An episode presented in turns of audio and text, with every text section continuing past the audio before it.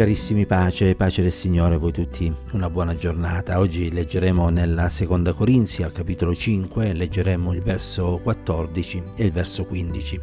L'Apostolo scrive, infatti l'amore di Cristo ci costringe, perché siamo giunti a questa conclusione, che uno solo morì per tutti, quindi tutti morirono, e che egli morì per tutti affinché quelli che vivono non vivano più per se stessi, ma per colui che è morto e risuscitato per loro.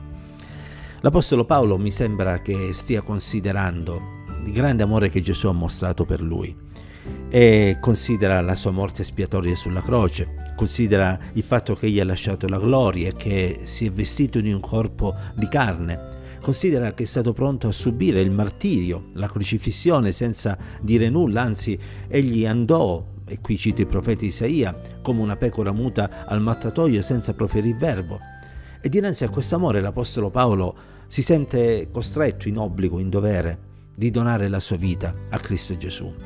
Sì, il dono della vita al Signore è qualcosa di normale per chi ha veramente realizzato la grandezza, la lunghezza, l'altezza e la profondità dell'amore di Cristo.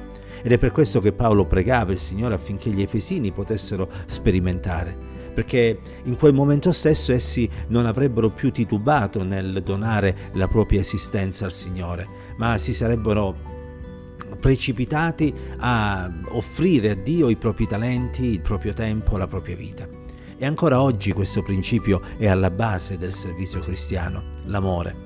E questo amore che eh, noi vediamo in Cristo deve essere da noi considerato perché ci dobbiamo ricordare che è stato mostrato verso persone che non erano amabili, anzi erano odiose, proprio perché erano ribelli a Dio e disinteressate ai, al Signore e ai Suoi comandamenti. Eravamo peccatori, in altre parole, eppure Dio ci ha amati e ci ha amati al punto tale da dare il suo Figlio per la nostra salvezza.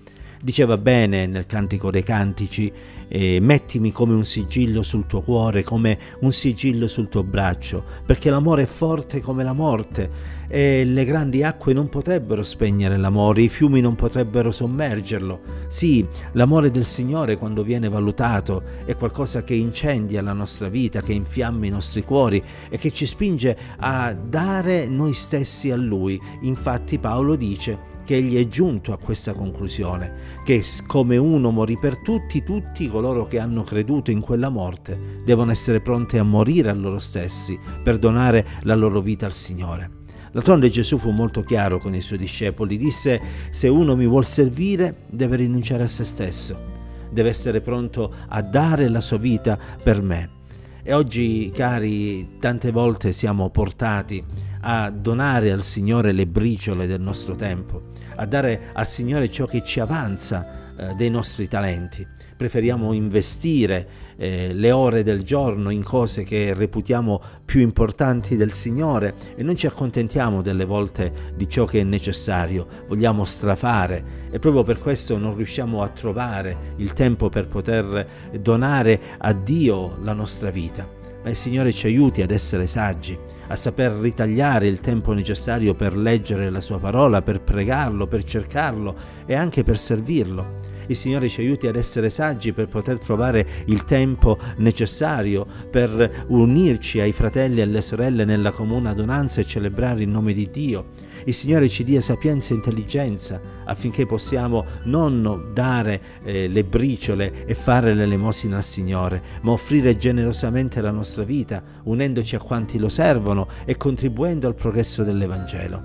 Sì, il Signore è morto per noi sulla croce, cosa vogliamo fare? Vogliamo forse semplicemente approfittare ricevere quello che il Signore ci dona o vogliamo essere pronti a dare noi stessi a Lui, realizzando quello che l'Apostolo Paolo dice nella, uh, nel parlare agli anziani di Efeso, e cioè che c'è più gioia nel dare che nel ricevere. Sì, un cristiano che dona è un cristiano allegro. E qui ora sto parlando del dono della propria vita, del dono del proprio cuore. E quando noi ci diamo per il Signore, la nostra gioia è grande, la nostra gioia è incommensurabile. Tanti cristiani vivono nella tristezza e vivono una vita che non è quella vita abbondante che Gesù ha promesso, ma non perché il Signore sia venuto meno nella sua parola, ma semplicemente perché siamo lì sempre a bussare alla porta di Dio per chiedere, per chiedere, per chiedere, senza mai donare, senza mai eh, dare al Signore quello che gli è dovuto.